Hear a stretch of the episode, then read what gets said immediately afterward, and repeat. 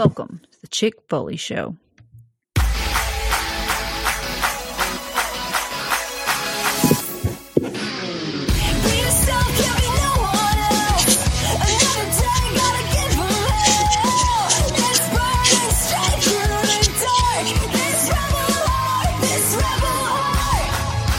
What is up, Foley fam? We are back with episode 162 of the Chick Foley Show. We're covering a huge week in figure news. Going to talk a little bit about NXT 2.0, and the big thing for this week is previewing the Elimination Chamber coming to you live from Saudi Arabia this weekend.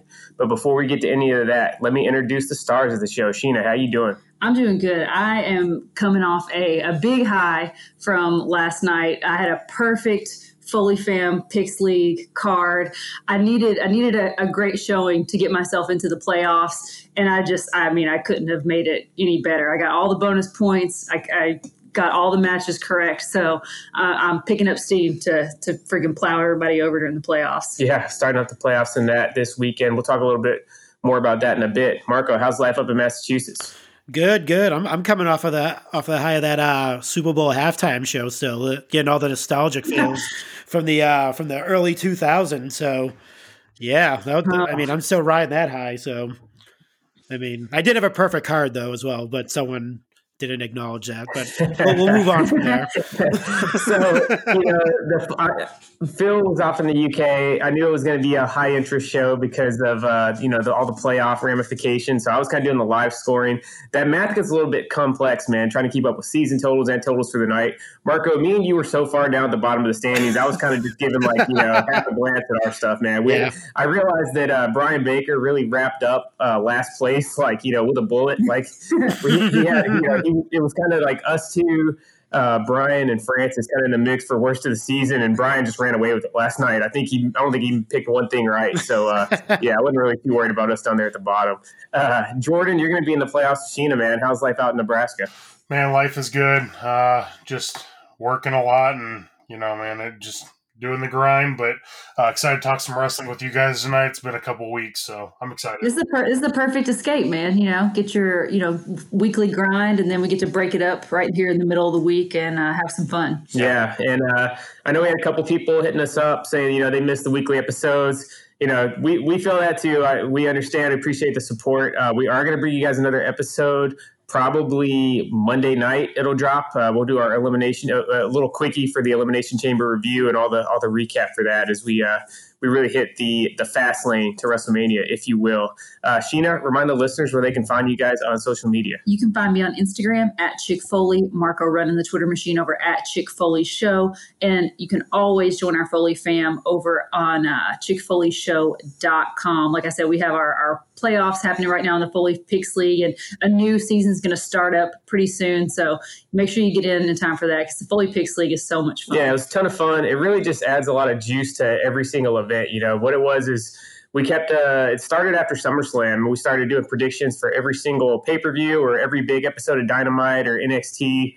And uh, you know we're rolling into the playoffs for it now, so it's over hundred bucks. The winner's getting. Plus, we have some custom figure championship belts commemorating the Foley Picks League made by uh, Dan Turnquist and the winner each season gets those. So the new season should be starting up uh, either at WrestleMania or shortly after WrestleMania. So it's perfect time to to join the Foley fam. We also had the first ever halftime heat uh, Chick Foley Rumble this year at the Super Bowl. So me and Sheen actually missed out on the halftime show. You guys know, us talk about it before, where we get on 2K and simulate a uh, a Rumble with basically the greatest roster of talent ever put together. It's a ton of fun, and uh, you know, it was no different th- this time around. So right, we had it ready to go right at halftime. As soon as uh, yeah. uh, the clock hit zero in the second quarter, we started it up. It was a blast. We had our first ever AEW Rumble champion. Yeah, the Kenny, Omega Man. Kenny Omega is the official uh, Chick Foley Rumble winner. So yeah, that was that was pretty cool to to have our first AEW entrant in the Rumble.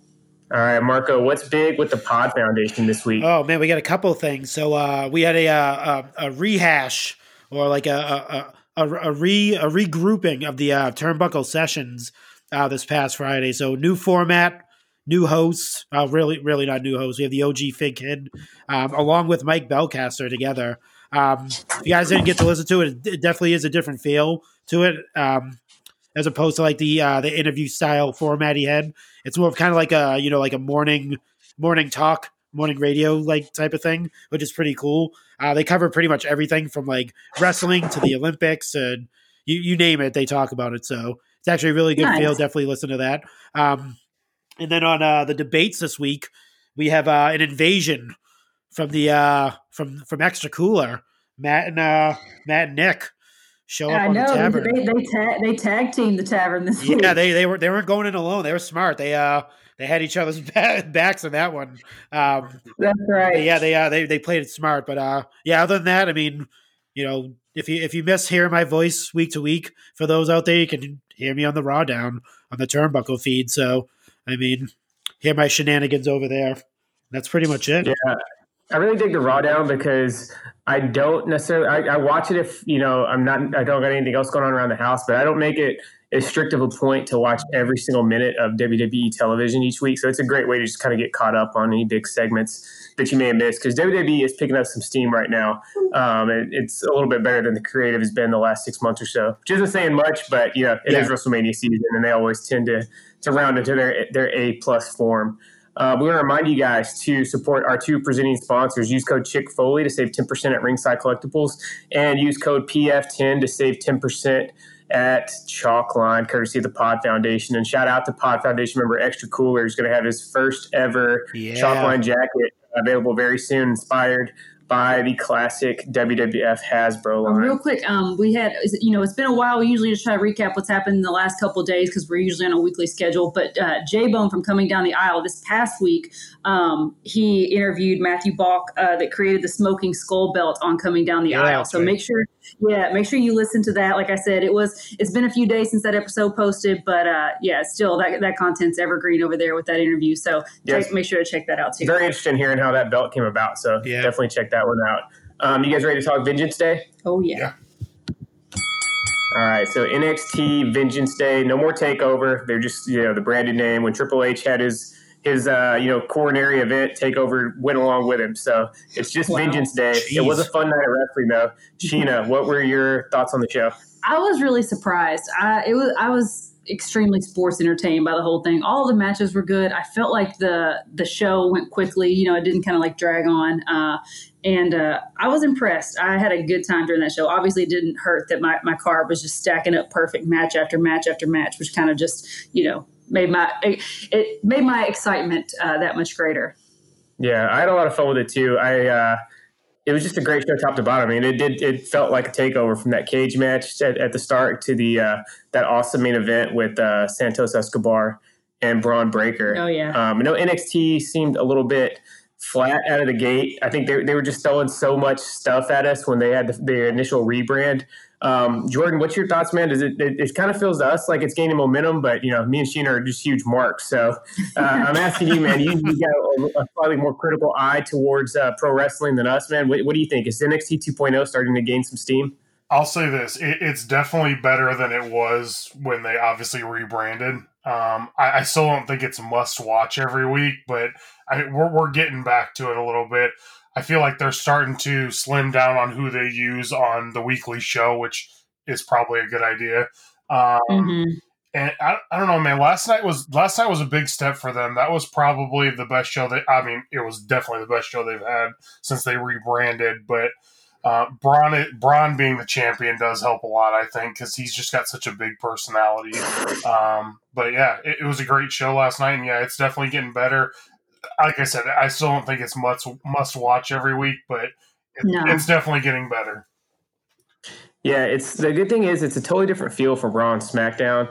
And I mean, it is a 180 from the NXT Black and Gold, right? The NXT Black and Gold, especially up until the time it went on USA every week, that was like wrestling nirvana. You know, Triple H was going and bringing in all the best indie talent from around the world and telling these amazing stories that would build to these just incredible takeover shows, which were without a doubt like the the best brand of shows in wrestling was the old NXT takeovers. Um, And it was just about wrestling. I feel like, you know, everybody didn't have to have this over the top gimmick. You know, we had those sprinkled in, but it was just about, like you said, bringing in the best talent there was and just putting on five star matches, like, you know, month after month after month. So, Yeah, definitely. What we what we got now to me, it's kind of like a mix between WWF New Generation and like old studio wrestling, like Georgia Mhm. Championship Wrestling Yeah. or like Mid South, where it, it's smaller stories, right? It's, it's big, colorful characters, but they're telling like smaller stories. You know, these don't these don't feel like you know gigantic, epic struggles anymore. It's just kind of like small stories going from week to week,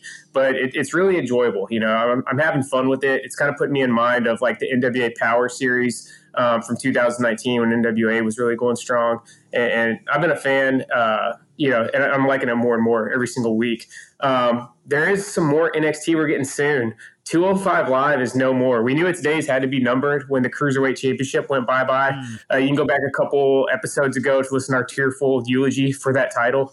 Um, and we have the new show NXT Level Up, which from all indications is basically going to be like a true developmental show. These are the guys who aren't quite ready for prime time on NXT 2.0 and they're going to be competing exclusively on Friday nights after SmackDown mm-hmm. on um, on Peacock. Uh, Marco, what do you think of the the level up concept? Um, I, I, like it because the way we were the way we were speaking back when uh the whole NXT, you know, the kind of like the burial of it happening, we were kind of scared that you know the developmental part of it was going to be gone, and um, you know, them being able to create talent and you know putting all these new people on um, was going to kind of ruin the brand. But now, you know, they're they're taking um, 205 Live and making it, it kind of like an NXT.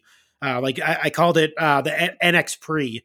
Like the you, before before you get on NXT 2.0, you you go on NXT level up, and then you get um you get your you you you, you get your bones and all that stuff. So now I, I like it. I, am you know I, I think it's gonna bring back like that um that early NXT feel. Um, even before like uh, Triple H bringing in the um, all the indie all the indie guys, and you know they had those like develop characters and stuff like the you know like the Wyatt family and um, yeah the uh, the old Florida Championship wrestling yeah. shows. So yeah, so I'm, I'm, I'm hoping that's what it's going to be like. Um, and then from there, I think that'll definitely help um, uh, with the recognizable like faces when they do move up to NXT 2.0 instead of you know every week seeing these different promos of different people that are supposed to appear on on this show and you've never seen them before so now you're going to be able to see them before they actually hit like the the big time on the NXT 2.0. So I'm kind of excited yeah. about it. Yeah, for a while there, it was just hard to keep up with all the new characters they were debuting. They were just throwing so much stuff at us every single week on 2.0. Um, the show off made his presence felt in the main event. Hit a hellified super kick. I thought it was on, yes. Uh, happen. On Bron Breakker. I was like, oh man, this is gonna ruin my perfect card here. I'm gonna put you on the spot, Sheen. Will Dolph Ziggler win the NXT Championship? Ooh. No. Um, I, I think you know he's gonna you know, have his debut and fight uh, Ciampa next week, which is going to be a banger. Like, let's be real, it's going to be an awesome match. I can see him if he does win it, he's not going to win it from Bron. I just I don't think that they're going to allow their their fresh young talent to get beat by somebody. We loved Dolph on this show. Let me preface my statement by saying we loved Dolph on the show. We see his potential. Like we think he is amazing. Like you know we've been calling main event, uh, calling for a main event run for him for a long time, right? But I don't think they're going to allow him to like beat Bron Breakker. You know, he's just kind of he's an old head, you know, and he's uh not of today. So even though it's going to be a great match and it'll be cool to see um, Dolph put Bron over, he's not going to he's not going to take the title from Bron. I uh, to me, I feel like the coolest thing they could do would be have Dolph um, have Dolph fuck Bron out of the belt at some point in the next couple weeks, win it, and then you already got a big NXT show WrestleMania weekend. I think it's going to be during the day before night one of WrestleMania. What a perfect way to give Bron his uh, his crowning achievement or his crowning moment and win that belt back, become a two time NXT champ and, and, win the belt back going over Dolph at WrestleMania weekend. One way or another, I think that's definitely going to be the headline match for. Um, for NXT uh, for their WrestleMania show, whatever they end up calling it this year. I think you're going to see Dolph versus Bron in the main event, and that'll be a hell of a match. Uh, Jordan, we don't got this one in the format, but I'm going to put you on the spot, man. Who is the next main roster guy you want to see go have a run in NXT? Ooh. Dude, I, I would love to see Owens go back just because I loved his NXT run so much. Um, yeah, I don't think. Did he, did he make an appearance back down there a while? He like fought in War Games in 2019. Oh, yeah. that's right. Yeah, yeah, yeah. yeah, I, I just, I, I don't think he's going to go back. Um, you know, I honestly, and, and, I don't love him as a wrestler, but I think Dominic would be cool to go down to NXT. Honestly, yeah, that would be good. That'd yeah, be good for I him too. I think.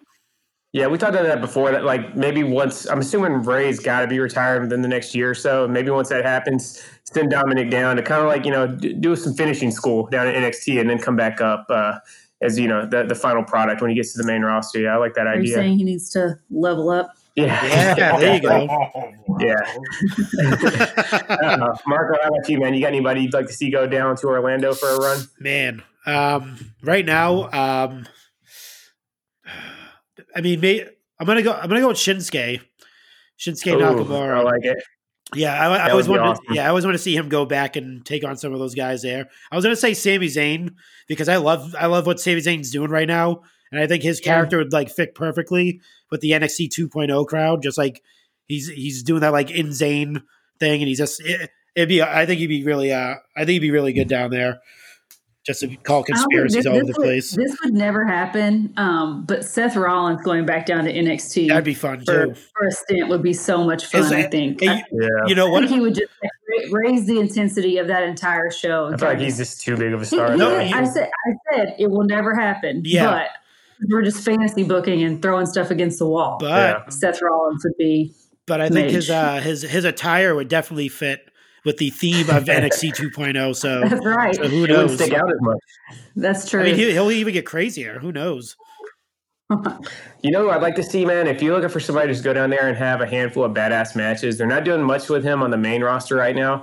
Shelton Benjamin, because he could still go just yeah, like he was in his prime. You could send him down there; he'd be immediately credible threat. I mean, you could book him to go after the North American Championship or the NXT Championship, Yeah. and it'd be totally believable.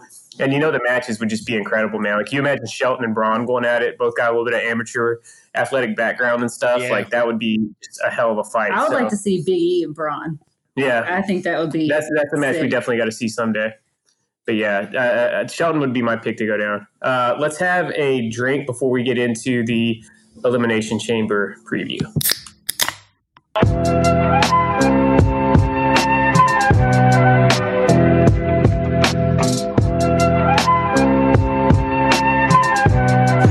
right, it's time for the where we talk about what we're sipping on while we podcast. Uh, Marco, get us started this week, man. What are you drinking? I am uh, so I'm drinking this beer. My uh, wife uh, for my birthday uh, this past December, she uh, um, got me the subscription to this like monthly uh, beer club.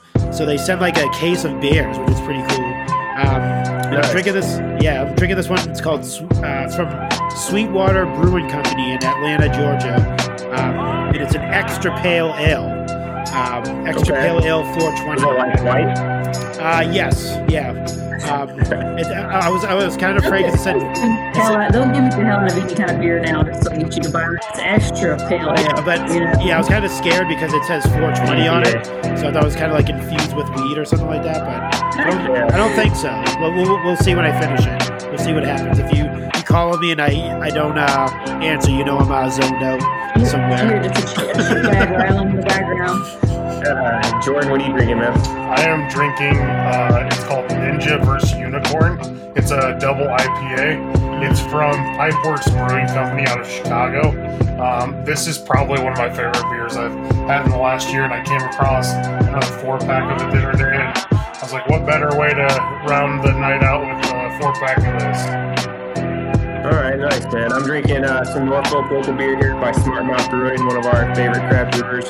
This is Giddy Up. It's a Cowboy Coffee Imperial Milk Stout, which is not my normal flavor, but I, Huh. yeah, I'm really good on a Smart Mouth kick here lately, and uh, been buying pretty much anything they put out. So it is super strong. It's actually got coffee and like dark chocolate mixed in with the brew, and it said uh, it's 7.9% alcohol, so it's hitting. Uh, this is the last one of the pack, so obviously I drank them all, but yeah, not a huge fan of the stouts. How about you guys? Are you guys big stout fans? No.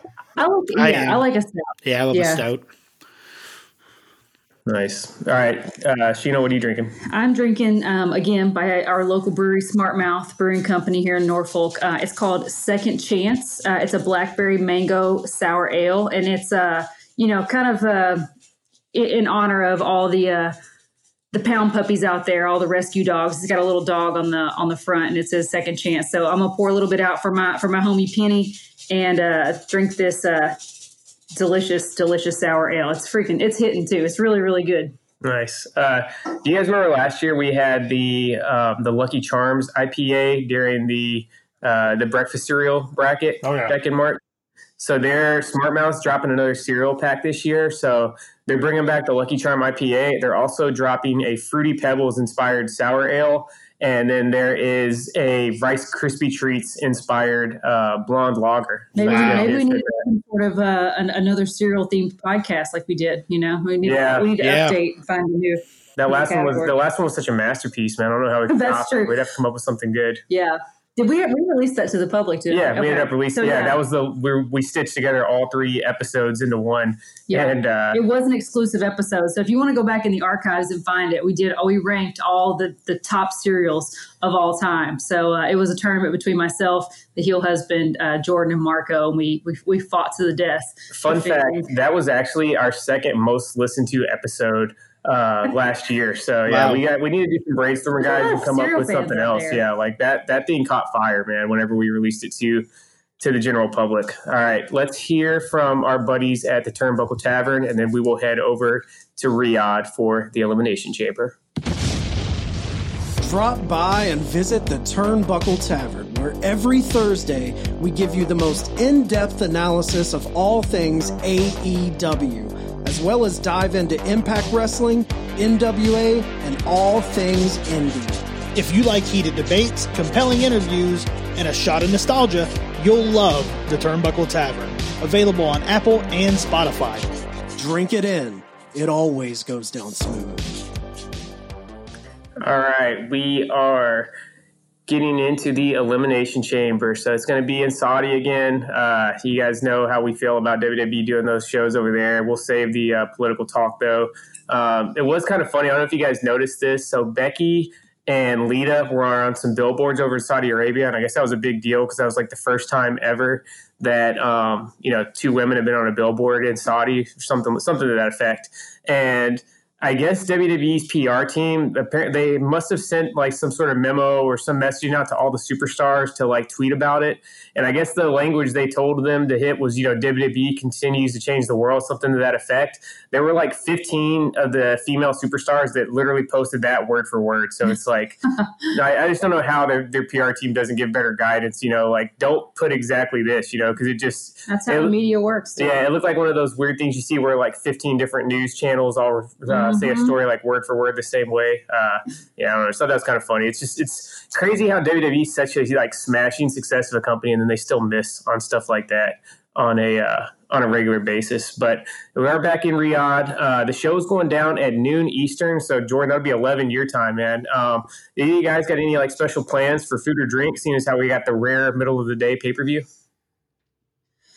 I don't know. I feel like we should just. I feel like uh, it's going to be the middle of the day. We should just do like appetizers, and we should just unlock like you know every every few minutes we should just unlock a new appetizer. You know, like like oh the cheese sticks have entered. We, uh, we were gonna do some kebabs and stuff to kind of go with like the Middle Eastern theme, but uh, uh, our son Brett starting his Ninja Warrior class on Saturday morning, so we may end up just uh, grabbing some, some takeout from somewhere. Sometimes Taco Bell party pack, just getting a twelve pack of tacos is a, is a good way to go for a wrestling pay per view. Yeah. Uh, Marco, how about you, man? You got any special food or drink planned for the Elimination Chamber? Yeah, not that I can think of, but since it's like in the afternoon, probably. I mean, you think? I think it have to be like an afternoon meal, or maybe some type of brunch or something like that. Like you said, maybe pick up like a like a like a breakfast meal or something like that. We'll see. Nothing. I don't have anything uh, planned for for uh, this pay per view. Essentially, All I can think is like, how, how are we going to sit down and focus on this? With uh, Marco's got three three young kids. Yeah. We got two young kids. Jordan's lucky. He, his uh, his daughter's a little bit older, so you know she's she's chill to just do her own thing. But uh,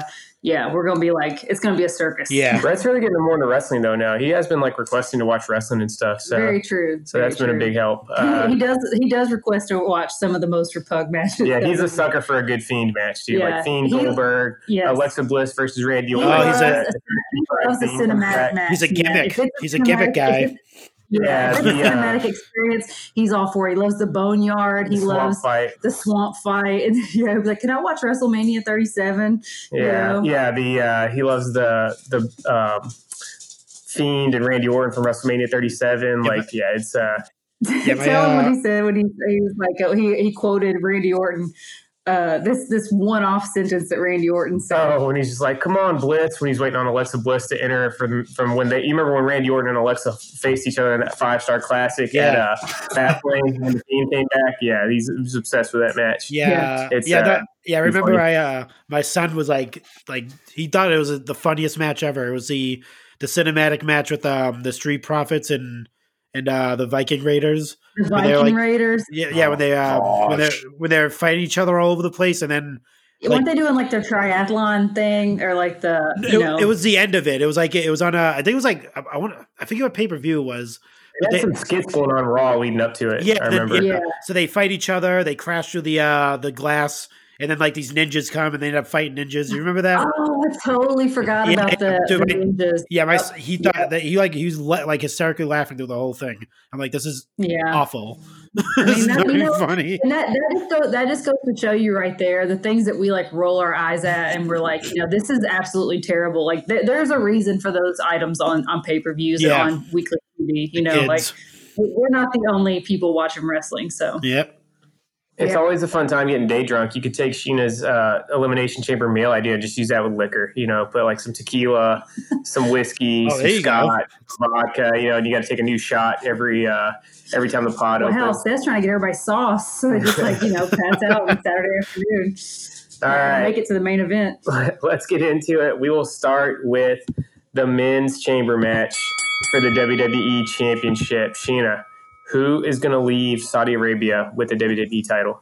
I think this is going to ruffle some feathers, but I'm going to say Brock Lesnar is going to leave with the title. I just think they're really just building up his momentum, like he's just unstoppable going into Mania. And uh, even though it kind of you know diminishes Lashley's short run as champion, I don't think they care. I think they're they're going to send the fans home happy at Saudi Arabia, and the way to do that is.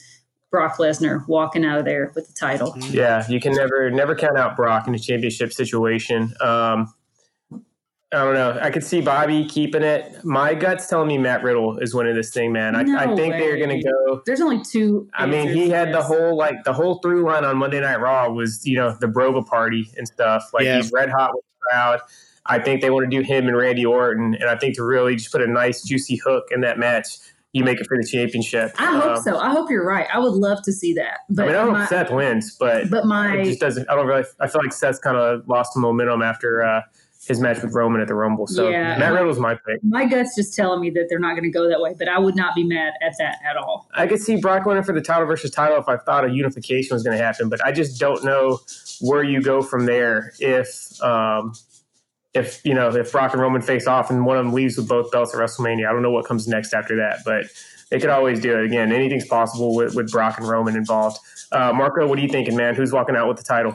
Um, yeah, I mean, I mean, my prediction was the same as Sheena's. It's, it, I think it's going to be Brock Lesnar. I think they're, Got to be the they're definitely, it's definitely going to be a title for title match at Mania. Um, and I mean, we kind of we we talked about this like a week before on the Raw down, but uh, John, I'm gonna I'm gonna give him credit because we were like, why would they do a unification? What, what are they going to do with like the? Are they going to like you know get rid of one of the belts? And and he was like, he he he thinks they would get rid of the WWE Championship and keep the Universal as the main. Uh, since Ro- since that is like kind of like the premier belt right now. It's the one that Roman's carrying. Um, Yeah. and they have the WWE Universe, um, and it is the Universal title. It's not the WWE World. Um, Yeah. so they can easily kind of relinquish that and make that the main title. And you know think shortly after WrestleMania, the draft's going to come up, um, so they can make some changes to that and make that a one title between both brands. And you know, they, a lot of things can happen after Mania. They do a lot of changes stuff, but So is the, is the champion just going to be on television every week? Because I can't imagine one of the networks is going to be like, yeah, no, we don't want to. We don't want a title on our. I mean, they had it like that for Yeah. after the original brand split. It was like that for a short period of time. yeah, um, Yeah. where there was only one champion and they kind of just bounced back from month to month. But it was always kind of clunky.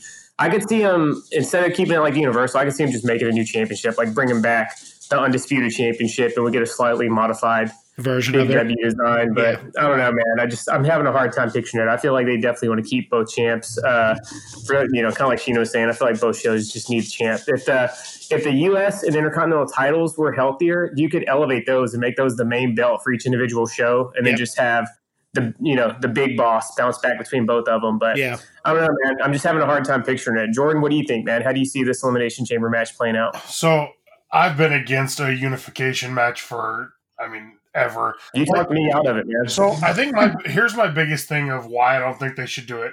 So like you talked about when they originally did the brand split, the roster was way deeper and you didn't really notice it as much. Like dude, if you're on Raw and there's no champion on Raw, like talk about making a show worse that's already not great. I mean, I- Yeah. I, I just don't get it. But just for that reason, I'm not going to pick Brock, even though I think there's a damn good chance he wins. I'll take Lashley, and I, I still think Lashley and Rollins wrestle at Mania. That would be cool. I'd be down for that. Seth's definitely getting a little bit of a uh, a baby face turn, so I could see Seth going and uh, snatching the belt from Bobby Lashley at Mania. Um, should be a great match, though. It's wrestling is always the best when we don't know exactly how it's going to play out. So uh, it should be a fun match, and there's definitely a lot of intrigue because there's a few different people that got a chance to win. Let's move on to the women's chamber. So this is to determine to determine who is going to face the winner of Becky Lynch and Lita at WrestleMania. Uh, Jordan, you are our resident women's wrestling aficionado. Who is going to walk out of the chamber as the winner? So let me just preface by saying I, I hope Rhea wins, but it's not going to happen. Um, Mhm. I mean, Rhea is, will always be uh, my new era girl, um, but I just feel like Bianca is the one that makes the most sense here. Um, they'll finally run back the Becky and Bianca match from SummerSlam, which definitely needs to be ran back again. Um, I think Bianca. uh, I'm I'm going a little bit ahead, but I think Bianca gets her at WrestleMania. Okay. Uh, Marco, what about you? See, I think opposite of that. I do think Rhea is going to win the Elimination Chamber, um, mainly because that showing that she had on uh, on Raw, she put on a 40, Hell of a showing. 44 minute banger. Um, so that shows that they're, Salute you know, to, uh, salute to that top that she was wearing, also, man. You know, they had to go to like blackouts. yeah, like, she was several she's, times she's because, fixing it uh, a lot. She was adjusting Her, uh, throughout the whole yeah, match. her assets were uh, falling out constantly. But, so yeah, um, it was hanging on for dear life. Yeah, what I'm thinking is what's going to happen is it, and then again, if you li- I've been uh if you if you haven't listened to the Raw Down at all and you haven't heard my takes on Becky Lynch at all, then uh you you'll probably not get this. But I think Rhea's going to win. I think uh something's going to happen in between after that and Mania, and it's going to be another triple threat match for that Raw Women's title. It's going to be Bianca, Rhea, and Becky in a match together. I think Mm. is going to happen. Yeah, Marco, I, I agree with you 100%. It's, it's kind of the same way. I don't really know how it's all going to play itself out, who's going to end up winning the chamber or whatever. But Yeah. one way or another, yeah, I think we're going to end up with those three. That just seems like a huge match. And- um, and, and I think that'd be a great way to uh, to fill some time on that two day Yeah. WrestleMania we got we got coming at it. Yeah, mainly because uh, Becky needs the she needs the support in the match to uh, Hey, carry I will say there's somebody that Vince McMahon is uh, is extremely fond of. Just got announced on Monday night. Alexa Bliss is back in this match. Mhm. You know, it's been think about. it, I think she's a five or six time champion now. There's been a lot of times where she's won the belt where you know in storyline there's literally like no momentum or no reason for it, but somehow she becomes champ once again. So she's got somebody backstage definitely. Uh, you know, is very high up on Alexa, so uh, she could be a dark horse pick to come in and win this thing on her first match back. She's been getting a lot of TV True. time with this whole therapy gimmick that she's working also. So uh, see, again, same thing could go- could go several different ways. I think Bianca and Rhea are definitely the favorites. You got Alexa's a dark horse, and then Liv Morgan still got a ton of momentum as well. Uh, Sheena, what do you think? Who do you see winning the women's elimination chamber? I think it's going to be Bianca. I just feel like it's. I think. I think it's. I think it's going to be just her and Becky straight up uh, at Mania. I think Yeesh. they'll have they'll have Rhea doing something else. I feel like they need a little bit more women's content on the card, so they're going to have to split some of these chicks up. You know. Okay, I can see it. Um, Marco, let's go to our next match. One of the, this dude always he gets like a ten percent XP boost in Saudi. He's got two big wins on his last two shows there. Roman Reigns, the Tribal Chief, defending the Universal Championship against the legend Goldberg. oh man, yeah, this is uh, th- yeah, this is something that's uh, this is scary um, Mhm. because you know Ro- Mhm. Roman's one and zero. He's one and zero in uh in Saudi, so let's not let's not you know sweep that under the rug. He he has a a big win. Too. he has a big Brock. win. He beat Brock over there, but then you have Goldberg, who has had many travels over there. Um, lost once. Yeah. That was to Undertaker, um, but has won twice, and one of them Beat being and Bobby Lashley. yep, and one being a uh, a, a Universal Championship win. Um, That he had no business winning. Yeah. yeah, that he had no exactly. Um, man, it, I wish I I'm gonna try to stop reading like rumor stuff and all that stuff because there's you know this things floating around of another uh, Brock Goldberg match at Mania. Um, like there's there's, there's all some there's some crazy things floating around. That could be the the unification match that they're talking about. Oh And that's- god! Like there, there's there's some weird things happening, but I'm not gonna go by that at all. Um, I'm gonna go with my gut feeling, um, which I've done for the past 500 plus days of this man carrying the title and saying what I'm gonna repeat what he said on Friday. He's gonna Goldberg Goldberg. Um, Yeah. It's not gonna be a competition. It's gonna be a squash. Pin, spear, pin, done.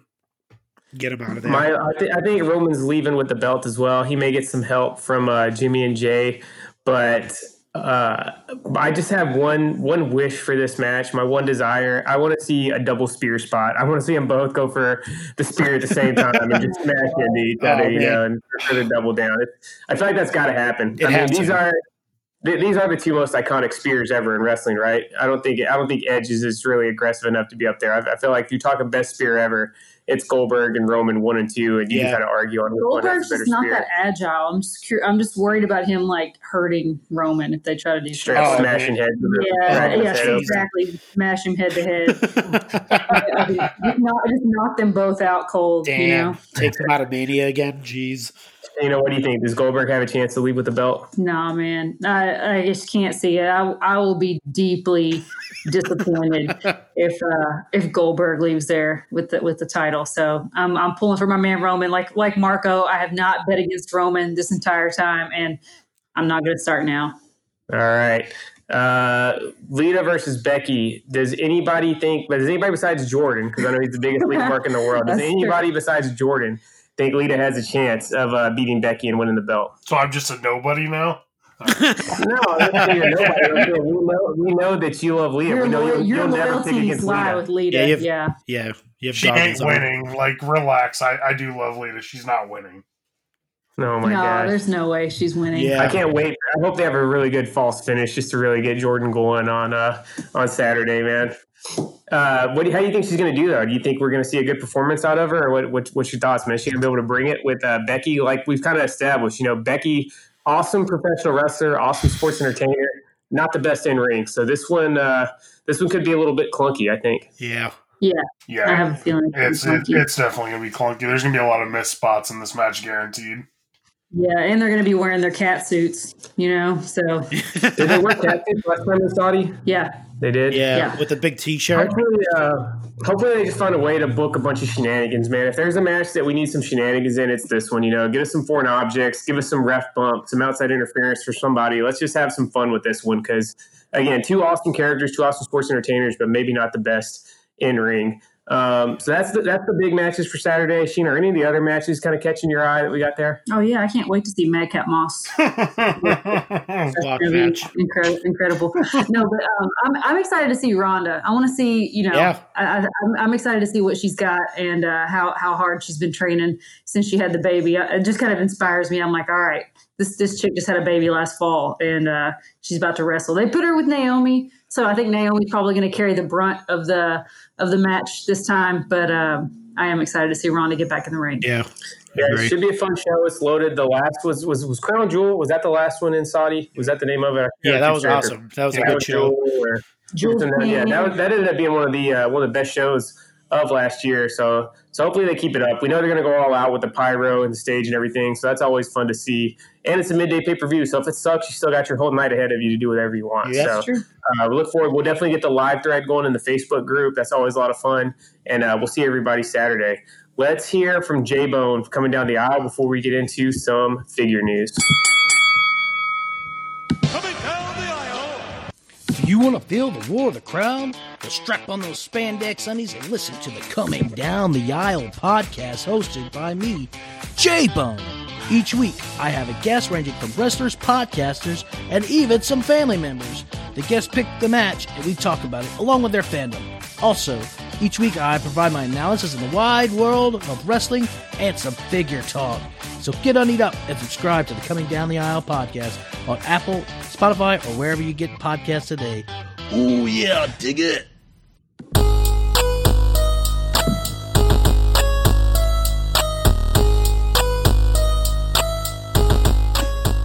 All right, it's time for Figure Four, where we get into all the latest in figure news and talk about what we've added to our collections lately. Uh, we're going to take a small detour, but we're going to bring it back to the figures world.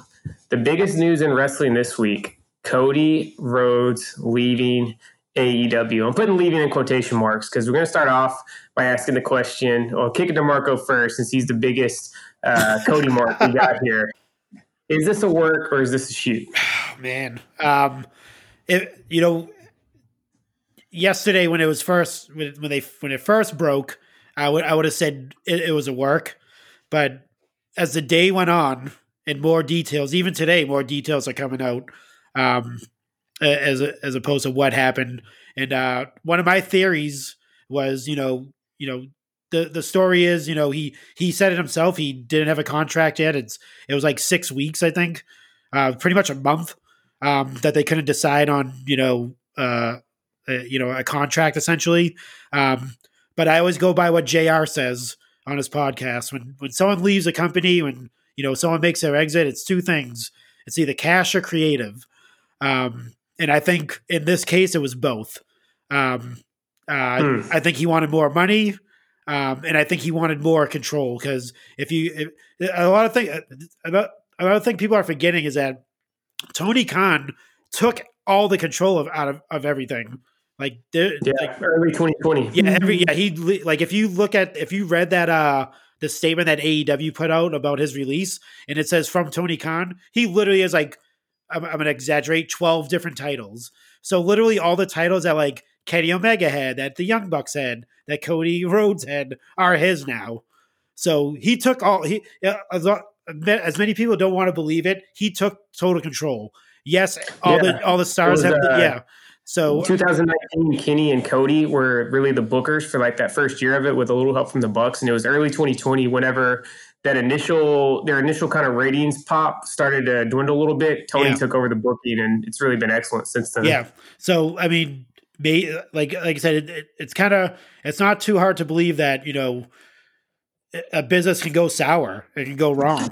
Contra- con- mm-hmm. Contract doesn't get signed. I mean, I know it seems unfathomable because he's one of the founding fathers, if not the founding I father. The, I think that's the biggest thing because all of this was born out of Cody's vision, you yeah. know. And I just feel like, but that that's the hardest pill to swallow. Not that I don't know. I have mixed feelings. I feel like it's kind of a work shoot. I don't think he's done with AEW. Well, yeah, I don't. I can see him showing up other places, and it's. I mean, it's documented now that he's in talks with WWE, which just blows my freaking mind. Like I, I could not believe it when I heard that. Like I, I believed that he left AEW, but then when they were reporting that he was talking to WWE, I was like, all right, we're getting worked here. Like this is not real. This is not real life because yeah. Cody's been WWE's number one, you know, hater since he got to since, since AEW's inception. Well, yeah, and, and I I mentioned this too. Like you know, if when you start a new job and you, or you work with a new team, say you want to move from one team to the other team, are you going to go to the new team and root for the other team that you are already on? Like, why would no, you? Of course yeah. Not. So, like that. That's but, that's but a given. I think he, but he went. He, you don't have to root for them. Yeah. But you don't have to actively root against them or slander them or you know have them take up space in your mind either. You yeah. know, and Cody did all of those things, and whether it was for for show or for ratings or for whatever to get yeah. the AEW crowd like completely bloodthirsty for what AEW was going to offer, I feel like you know him kind of going back and doing the ultimate heel turn, going to WWE. This is this was the master plan all along. Yeah. You know, we've been talking about is Cody gonna do this heel turn? Is it kind of gonna be a subtle heel turn? Like, no, this this right here, this is the heel turn. Yeah. Uh, I mean, and, and just to have like the other thing too is like the the amount of like publications that that uh took this story on. Um, mm-hmm. uh, like I said, even I was like like people like oh everyone's in on it. Um, even No, even um dude. even what do you call it? Um, uh, Amanda Huber, um, Brodie Lee's wife, came out and said she she actually responded and said like I'm sick of people saying like I'm in on some work. She's like I've been around wrestling for 20 years. She's like I, I wouldn't compromise like what we were doing in the AEW um, community outreach thing for for something like that. It's like she's like it's he's like he's gone. There's like, uh, but what don't people I get? think, I think he's gone. I think I- I think the, the, the people are saying that he, that he's going to be gone forever or whatever. I don't think that's the People case. always he's come gonna, back. It's not like he's gonna be yeah, He's got, he's got unfinished open. business. Yeah, like I said, things happen. Pe- Like, it- and the other thing too is like a lot of people think like rose-colored glasses with AEW, like everything's perfect. Uh, there's no bad di- business dealings. Like he, Tony Khan himself said, a lot of those people that he signed earlier, he couldn't keep track, so all their he let all their contracts expire. So like that's why you Yeah. don't see Marko Stunt. That's why uh, like Kip Sabian's just hanging around doing stuff. Like, Genoa. yeah, like all these people that like he signed at the beginning, he didn't keep track of because he kept he kept on signing more people. Um, and Yeah. obviously got a little bit bigger, so they needed obviously like bigger names to he like just had a little bit of going. buyer's remorse after he uh, So, like- realized, you know, that he signed too many people. Yeah, so my yeah, my thing about it is like I, I want people to see like the actual like like I said, I'm not a business major, but I want people to see like the actual they strip, strip away the uh like the the you know the wrestling part of it, the work, whatever, and just go by like people do like people fall out. Business As as know, our as our resident business major, Seth, what do you what do you think? I say, you guys know I'm the king of kayfabe. You guys know my rule. Until proven explicitly otherwise, Yep. assume everything in wrestling is a work. I think this is a work too. I'm gonna take you guys on a, a trip down memory lane. 1996. Brian Oh, man, was Pillman was back. one of the hottest characters in wrestling. Him and Eric Bischoff came up with an idea that they were actually going to let his contract expire. He was going to go down to ECW, make a big name for himself, kind of you know portray himself as the hottest free agent in wrestling, and then come back to WCW better than ever. And they were going, you know, they leaked all the stuff to the dirt sheets. It was basically between Brian Pillman and Eric Bischoff. They were working everybody else backstage at WCW. They made sure to put it out there that he was in talks with WWE, and then he was always going to come back.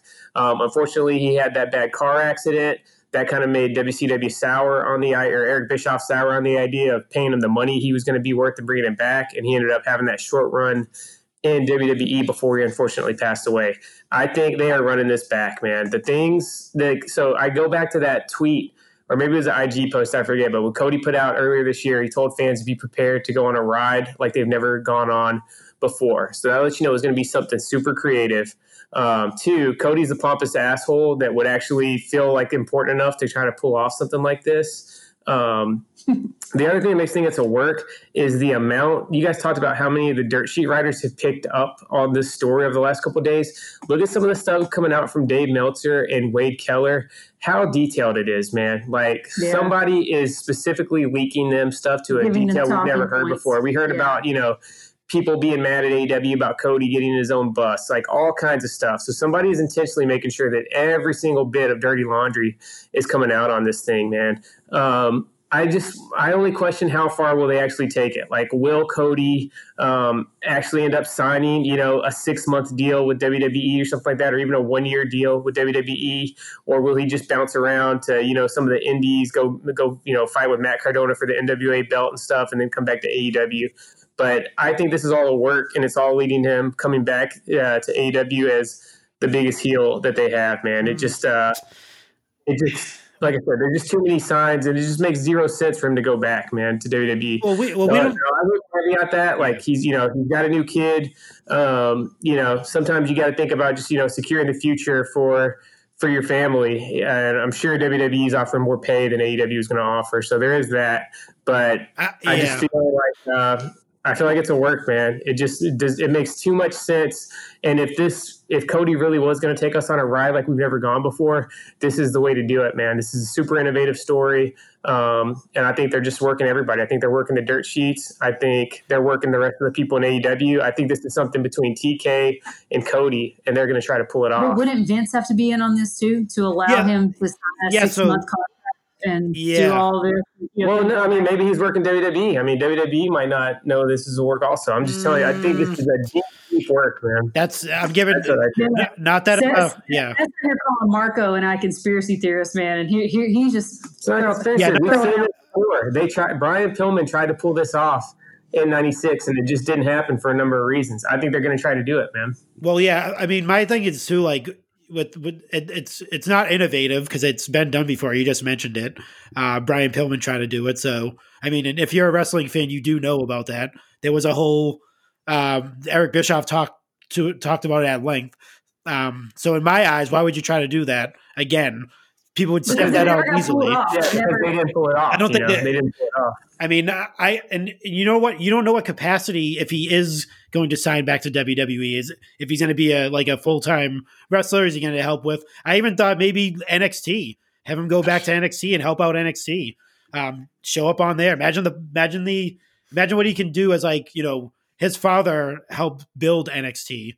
Um, True. Maybe that's something that's enticing him to go back and like you know you know pick up where his father left off and help that. Will, will maybe WWE, will WWE give him a Cody Vader? Well- I think that's going to have to be in the in the, well, uh, the the other thing too is in the contract. He's going to be like, no, I'm not. I'm not going to come out from the curtain. yeah. You have to raise me up The, from the- below the stage. yeah, the only other thing too is I, I mean, like I said, obviously I'm not in Cody's head, but like for years, ever since like he left the company and like you know since he's been with AEW, there's always been like this like thing where he's been trying to get his father's like rights, like the right to his father's Yeah. legacy, like his you know everything, like to own his father's you know stuff essentially Likeness. and yeah. his likeness and what better way like if if i'm going to go back to wwe and i'm going to cut a major deal it's going to be for that it's going to be like to be in partnership or something like that like you can still use um, my father's likeness but i i get the residuals like that. That could be a, a reason he he could sign back too. I think that would be like I a sole reason and even like a like probably one of the main reasons if anything because i know that's something he's been if, if you read like any of the news like he's always talking about like all the pay-per-views that his father created and uh uh, the legacy that it he has. any, um, and WWE owns it. Right after the, the Dusty Cup, you know? Yeah, like like why would I mean if I had the chance, I'm Cody Rhodes, and I had the chance to like you know leave AEW and, and you know and the, the only way to get back what my father created uh was to go back and like sign with the WWE for like a year or whatever or whatever. I'm not sure what the deal is, but uh yeah, I'd do it. I mean, in a heartbeat. I mean, if it if Jordan, what do you it think, is. man? Is this uh, Jordan? Is this a work or a shoot? I, I'm with Seth on this. This is a work, man. Everything Marco just said makes sense, dude. Vince is not giving up anything to Cody Rhodes. Let's let's Hey, not. Cody, this guy was Stardust last time he was in E. Yeah, WWE. yeah, let's not act like Vince is some kind of like reasonable man that's like, oh, hey man, uh, I know this is your dad's stuff and everything, but we got this stuff on Peacock here, so it's gonna be a real problem for me to give this back to you. You think Vince is just gonna pull that shit off and be like, Yeah, oh, since we were speaking of, since we were speaking of Brian Pillman, let's not let's not forget what he did to Pillman's wife. Okay, so he's not a reasonable. I mean, we're also. I mean, you're also forgetting you know? that Vince McMahon is not the like the he's the obviously the decision maker, but Nick Khan is the is the deal maker. The Yeah, filmmaker. But So- hold on, but you think he's going through Nick Khan on whether or not he can have his father's stuff? You, there's oh, I no, don't know. Like I said, I don't know what No. the I don't know what the there's, deal is. there's no way. There, dude, Cody, the last No, time he don't was, Nick Khan, Nick Khan doesn't give a shit about that. No. Like, let's be clear. About dollars and Nick, yeah, Nick Khan does not give a shit about Dusty Rhodes' legacy. He does not care about none of that. Yeah. So if, if, if it don't make dollars, it don't make sense. And uh, Vince is the only one who cares about the nostalgia and the legacy and the history and all of that. yeah, so yeah, yeah, notice Vince is the one that always brings back the nostalgia, and you just think he's going to give that over to Cody Rhodes. Like that's why I think I, it it makes sense what what everyone's saying about this. Like I get it. Like Cody wants his father's stuff. Like I completely get it. Vince is not giving that stuff over to Cody Rhodes, dude. After all the stuff that Cody Rhodes said about WWE, you think Vince is just going to be like, "All right, man." Let's just bury it all. We're all good, and I'm going to push you to the top. I, I just Dude, lots of, I don't think he's going to push him to the top, but I think there's been a lot of people out there that have said a lot of raw shit about WWE, and uh, they've come back. I mean, They've all- Nick, yeah. Nick, Nick Gold- James yeah. was literally driving Goldberg, WWE Goldberg being got one of them, Brock Lesnar being yeah, one of them. she got her trash bag and they let her come out to the Rumble. Yeah, you know? Vince is definitely forgiving. Uh, Jordan, you kind of made a point about you know pushing him to the moon. Let's say let's play a hypothetical. Let's say this is legit. He signs with WWE. Where do you see him fitting in at, man? Do you think he's actually going to be a main eventer? Is he going to be in like the IC US title realm? What do you see them doing with Cody? So if he legitimately is signing with WWE, there's mm-hmm. no there's no way that Cody would agree to come back and be like, all right, we'll just go right back to what you were doing with me before. Like there would have to be something in his contract where he's in like a main event picture, no matter it, it might not be his entire contract, but when he first gets back, he's gonna be in the main event picture. Like I find it hard to believe that Cody's gonna be like, all right, man, the last time I was here, you made me do Stardust. Let's just go back to mid card Cody and I'll just call it good. Like, he's going to want a main event spot. Hmm. Yeah, Yeah, I could see Yeah, I that. agree. Um, I saw somebody posting though, like that. Uh, you know, since Cody agreed to never wrestle for the AEW championship under his contract, like maybe now that he's not under contract, he can Wrestle wrestle for for it. it because Yeah. it's like you know the, loop- the loophole, you know. So they, they've that, officially that, pli- that plays back into the uh, my my uh, my work thing, man. You know what I mean? There's storyline ways this makes sense in AEW. See, my, Um, yeah. The the other thing I read too is that Br- um, Brandi's not part of that either. Like she's not going to be a part of the WWE. It was just You're it's right. with Brand, hey, Brandi's Brandi's not Um, going back to WWE, but Eden Eden Stiles Stiles. is, bitch. Yeah. no, but, no, but like it, it actually, but see, my thing is, I don't think he's going back in a in a a wrestling open form. night, bitch. I think he's I think he's going uh I think he's going back as as creative in a like in a business role. I don't think he's You think you think Cody Rhodes I- I is going to go back to WWE in a creative? I think I just don't know why they would give Cody that, man. If they were going to put somebody creative, why wouldn't they put like Seth or Roman? You know what I mean? Like, and they he's clearly Cody. clearly Cody couldn't handle the creative and all of the things when he was with AEW because the like like Seth said earlier the ratings were down until Cody or until Tony Khan took over so they'd be like oh well you weren't really good at this at AEW the company that you kind of like started or helped start if this, But, uh, There's always a this- scapegoat. I'll say we don't we don't know if it was entirely on both. Um, Kenny, It's, we uh, can, we can you can blame Kenny Omega and you know that's what is going to do. He's not going to blame himself Sure, for but even declining it's only a ratings. twenty-five percent blame. Uh, you know, twenty-five percent is pretty strong piece of the blame pie. if, if this is a feud, he goes back to WWE. I think it is going to be an outstanding move for his his bank account, his family's financial future. I think that's the best thing that he could do.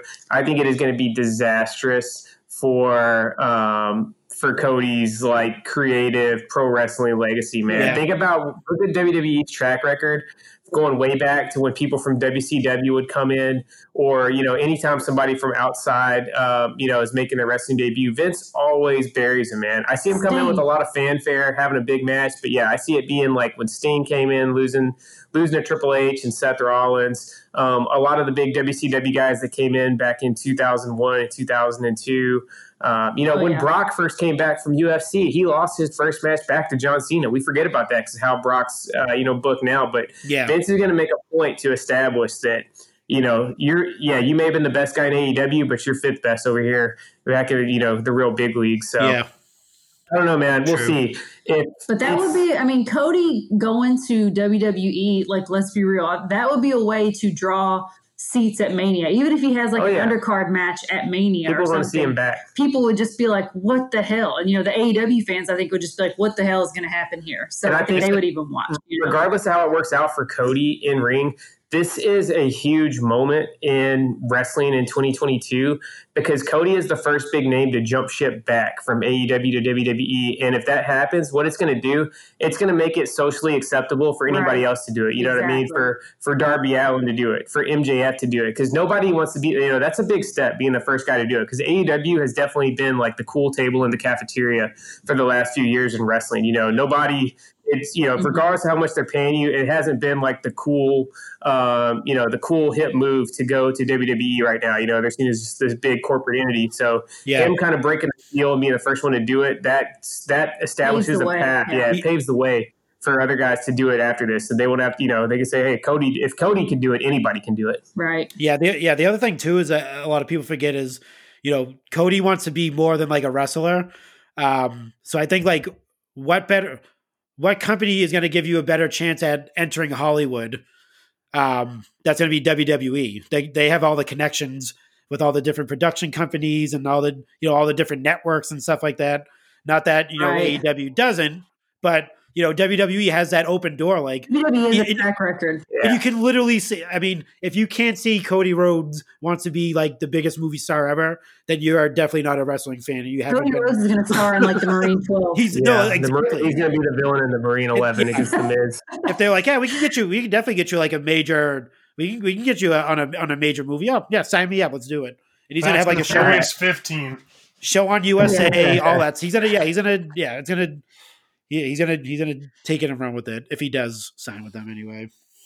All right, we promised we'd bring it back to uh, to the figure world. Let's he's the, he's the biggest name in wrestling news this week. Let's go around. What is your favorite Cody figure, Jordan? We'll start with you.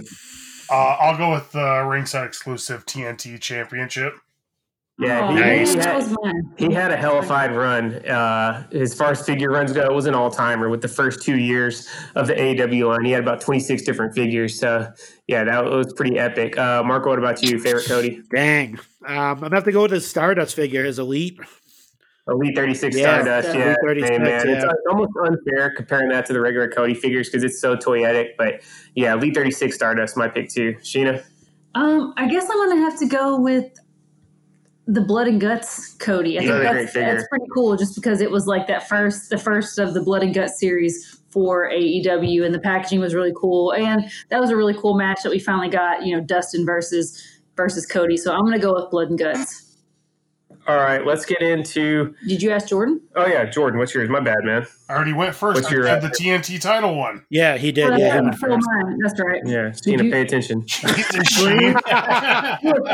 I, I have I panicked because you took mine. I was going to say that was my favorite because that was where I got the I got the rub from Yeah, Cody he literally Rhodes. took your answer. Uh, yeah, he took my answer. So uh, Gina's yeah, well, hammered. Co- Cody finally mentioned me on uh, on his Twitter, which was was just a pretty cool moment. All right, so we had a ton of figure reveals over the week from Mattel. This was since they started doing these monthly WWE.com reveals. This was by far uh, the best set of them. So we'll kind of go quick hitters, man. I'll kind of just throw out the figure, and you guys give me your thoughts. So we'll start with the new ringside exclusive Wolfpack Hollywood Hogan. Eh, underwhelming. Yeah, yeah. Wasn't a huge I feel fan. like Storm Collect- I feel like Storm Collectibles did this figure better. They Yeah, had uh, they, they had white boots like NWO Elite version of Hollywood. Yeah, it's I mean it's cool. It's not a terrible figure. It's not nothing's wrong but with it's, it. But it's totally unessential. I feel like they just knocked it out of the park with that Hollywood Hogan Ultimate, uh, and this one can be a pass. All right, so let's get into Legends 15, Wolfpack Lex Luger. I like it. yeah, it's pretty cool. I love it, man. I'm a sucker for any NWO figures. I feel like Lex Luger 96, 97 Lex is a little bit underrated in the uh, the sands of time for as good as he's been. Um, and it, again, I love putting together the Wolfpack. you so. know, I always I'm always like meh Sluger. Meh. I, I, I feel like, I feel like Lex gets a little bit underrated because he was overpushed. Uh, and then we got the Chase, the classic, like 88, 89 Lex Luger and just the orange trunks. I, I, like, love this I figure like this too. one better than the NWO. Yeah, that actually was Yeah. pretty cool. I'm, I'm at both of these Lexus to the collection. Jordan, Yeah, I, absolutely. I, I love this Legends line, so I mean, I'm gonna buy them all no matter what. So I wouldn't mind getting an Ultimate Edition uh, USA Lex. You know, we had that one, and I think Elite 29. I think Lex is worthy of an Ultimate Edition. Imagine put him in his SummerSlam 94 gear, but then you come with a soft goods like the blue wind pants and like the USA flag windbreaker jacket that he used to wear to go along with that. I think that'd be a hell of an Ultimate Edition. Yeah, that'd be awesome. Uh, we got a ruthless edition, uh, Ruth- ruthless edition, ruthless aggression Kane. Comes with the old Raw Tag Team Championship belt. Uh, Kane's one of those guys like like Booker T. Like they've just never had a bad figure. But I don't know how much this is really adding to anybody's collection. Are either one of you guys super hyped up to add this Kane? Mm, Eh, nah. Not super hyped up, but it is a cool figure. It's Yeah. a great figure. I mean, it's a beautiful figure. It's unique from the other ones that have dropped, but it's not that unique. And I just felt like they did such a good job with that Ultimate Edition Kane that I don't really feel like I need any other Kane figures. You know, between Yeah. that and like the, the Decade of Domination one with the unmasking one, like this this kind of seems like if you don't have a Kane figure in your collection, this is a great one to start with. But It could have been cooler if the top would have been molded and had like those buckles and stuff kind of like molded onto the onto the top. I feel like that would have made it yeah, a little instead bit of just painted on. mhm, a little bit cooler. But Yeah, beautiful Kane figure. And then Visual. last but not least, we got DX Army X Pac. He's got his uh, white and red DX gear underneath, and he's going to come with the camo pants, the leather jacket, and the DX helmet. I thought this was a pretty cool figure. I grabbed all the DX Army so far, and I'm adding this one. What about you guys? Oh yeah, definitely. Hundred percent. I kind of wish they kept it as a the green, but um, instead of having the red and black. But that's my little Yeah, preference. I like red and black because I got the old Elite 33 black and green X Pac. Um, I'm really, really wanting an updated one, two, three kid figure. I want like from his like heel run in the Million Dollar Corporation, like the with maybe like the purple, red, and black singlet with the bandana on and stuff. I think, uh, yeah. I think that's long overdue as far as uh, Sean Waltman figures go for Mattel, but he is pretty well represented in the line. Since you said last but not least, we have to touch on the fact that they put a Stacy Keibler in her Miss Hancock Yeah. outfit and named it Stacy Keibler. Like, dude, come on. Yeah. Uh, Just put Miss Hancock. Just put Miss Hancock on the box, you douchers. Well, I mean, Yeah. it's probably for it's to try to be kid friendly. I'm assuming because Oh, so Herbie Hancock didn't exist? Kids don't know about Herbie Hancock. Probably not. I mean, it, I mean, if you're, Put your, I mean, if you're, if you're, Hancock on the- if you're a 15 year old kid, pro- you probably don't know who Herbie Hancock. Oh, they is. don't know who John Hancock is? Probably that's I mean, that too. Probably. I'm not sure how the uh, education system is nowadays. Can I get your Herbie Hancock? but- I'm uh, I'm not a huge fan of this figure, but it's the first time in the line, so I'm definitely going to Yeah. grab It. I hate the I hate the women's knees, dude. They always just throw me off. Yeah, they're weird. so hard, dude. Yeah, when they're not wearing like pants or have like knee pads or Yeah. anything, Yeah, like, it's bare legs, yeah, it's, a little bit weird. ridiculously. I'm, dis- Ridiculous. I'm disgusted by women's knees as well, Sheen. yeah. I know, damn potato knees. All right. Uh, up next, let's get into the new Walmart exclusive Superstars line. Uh, we saw here's a series two with Hall and Nash, uh, HBK, and the Warriors. So let's start with Scott Hall. It comes with the two sweet hands, WCW Tag Team Championship, and uh, the NWO soft goods. Man, what you guys? You guys digging this one? You guys adding this to your collection? yeah, these look pretty cool. I, I didn't collect the first series, but uh, these ones are pretty enticing. The, these are My, uh, these are unreal for me. Like I, I think these are this is an awesome set. I, I mean, yeah, I'm already getting the first set, but this is awesome. Like, d- dude, I hope they continue this for a while because this is really cool. Did you get any of yours from Walmart yet, Jordan? I got my Honky Tonk Man came in today. I did not get any of them yet. Yeah, my honky tonk man came in today. I could say the carding is beautiful and the soft goods look great, and it's just it's awesome having this like love letter to the Remco line. So I'm really excited. I got Hollywood Hogan on pre-order also, and then uh, I'm gonna have to just try to find Ric Flair somehow. I don't think I'm gonna grab that Bray Wyatt magician figure. That one was just a little uh, off the radar for me. Up next, we got Kevin Nash with soft good pants. Man, he's With actually got the the, little tiny uh, leather pants with the fringe. Very cool figure, man. And again, I just I can't wait to have these two guys to complement the Hollywood Hogan that's in Series One. yeah, beautiful figure. Lo- love the soft goods pants. Then we got Shawn Michaels, looks like from the 93, 94 era. We got this exact same look in a ringside exclusive back in 2015. That might be the same vest. I'm, I'm, I'm excited to look and see if they just use the exact same tooling for that vest. It's possible it's just the same size and it happened to fit, but they did do this exact same uh, figure and vest on a, on a ringside exclusive elite. Very cool figure. I believe this is the first time Mattel has released the uh, the baby blue Intercontinental Championship belt also in figure form. We had this as a Sheena made a custom of this a few years back, and then uh, Forbidden Figurines did one as well. Uh, what you guys thoughts on this new Sean? Shawn Michaels is really toyetic, so Yeah. I'm really excited to add this one. Yeah, Yeah, no, I definitely sweet agree. figure. And then the uh, last one. This was uh, we'd seen those three uh, in like some prototype shots earlier. This was a new reveal. Purple Ultimate Warrior. This was a little bit like the uh, the old purple Hasbro. It comes with the Duster. Looks incredible. It's got the Warrior from like the old Warrior comic book. I love this guy. I cannot wait to add him to the collection. Uh, what do you guys think of the new Warrior? I mean, War, I'll war, kick it to the I'll kick it to the Resident Warrior marks. yeah, the the Warriors a must a must I purchase. was, I, mean, I was gonna say, do you really need to ask us? I know Like, you- exactly. You know we're buying this. Exactly, yeah. Awesome, awesome figure, The man. duster looks dope. yeah, dude, the Yeah. king of the dusters. Yeah. Uh, our friend Action Figure Attack, Steve Ozer, he has confirmed on the the Wrestling Figures message boards that they're going to keep this line. This isn't like a limited line that they're doing for two years and moving on. He said they will keep this line going as long as there's support for it. So, you know, go out and support this line, guys. Let's buy them up because these figures are freaking awesome. It's making, I, I I'm eventually going to go back and grab, uh, put together a Remco collection, and I can't wait to see them displayed with the new uh, Mattel versions. Uh, up next, we got something that was another surprise, another Walmart exclusive line. We're going to have a series devoted specifically to the Ruthless Aggression era. Um, I'm not super stoked for this. To me, if Ruthless Aggression is like the most repug of all the eras of uh, WWE, but we should get some cool figures. Out of the first series, it's going to be a classic Brock Lesnar with the undisputed belt, HBK with the chaps, and a uh, Gold Trunks Batista. Did any of these figures jump out to you guys as, as must haves for the collection? No. No, I mean, I'm hoping it's not just three figures because obviously the Ruth, Ruth. I mean, you can't do ruthless aggression without John Cena. I mean, No, I Or think, I think it'll Angle, be. I think it'll be a, an ongoing series for at least a little while. So Yeah. yeah, they gotta have Kurt. They gotta have um, John Cena. So, but yeah, none of these. I mean, they're all cool figures. Like I don't. There's nothing wrong with any of the figures, but I don't. I don't consider them essential figures. yeah, I have that version of Brock that was a ringside exclusive a long time ago.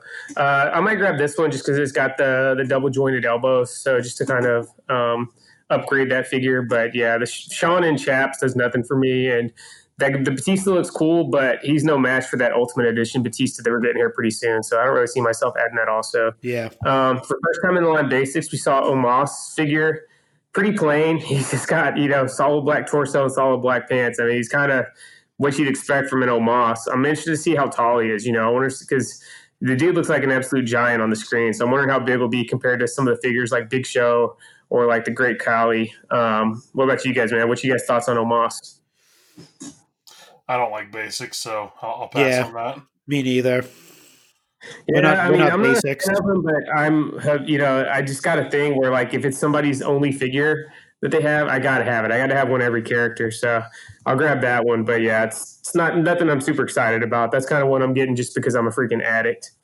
um, we had we also saw the uh, Ultimate Edition fan takeover Shawn Michaels. Now, uh, you know, I hate a lot on Sean because his involvement with the screw job and everything. But truth be told, I mean, he's probably like my favorite, my third favorite wrestler ever, besides Bret Hart and uh, and Seth Rollins. Um, I think this figure is just incredible. One of the arguably the best Shawn Michaels figure ever made. One of the best Ultimate Editions that we've seen so far, and um, it's just you know it puts me in mind of the Series Two Bone Crunching Action. Shawn Michaels in the red trunks. I played with that figure so much as a kid, and this one is like you know the ultimate version of that. No pun intended. Uh, I have nothing bad to say about this figure. I cannot wait to get my hands on it. Uh, Jordan, what do you think of this one? Dude, this is probably, without seeing it at hand, this might be one of the top three ultimates for me already. It's just, this is an incredible figure. Yeah, it's. I was just mind blown when I saw it, man. Like normally, I haven't been a huge fan of like the chaps and stuff, like the entrance pants that they've done for Shawn Michaels, but they nailed it on this one, man. They just, they really look incredible. I cannot wait to get this one. Yeah, Um, definitely. we saw Elite '94. We got the uh, Stephanie McMahon from when her and Triple H first hooked up, rocking the Stephanie McMahon Helmsley shirt. Uh, Marco, you grabbing this one to add into your collection? no, I know. yeah. and that's a, that's not a must buy for me. Um, not not in the least. I, that I mean, that figure is definitely of an era. Those those uh, bootleg kind of bell bottom pants are, are something there.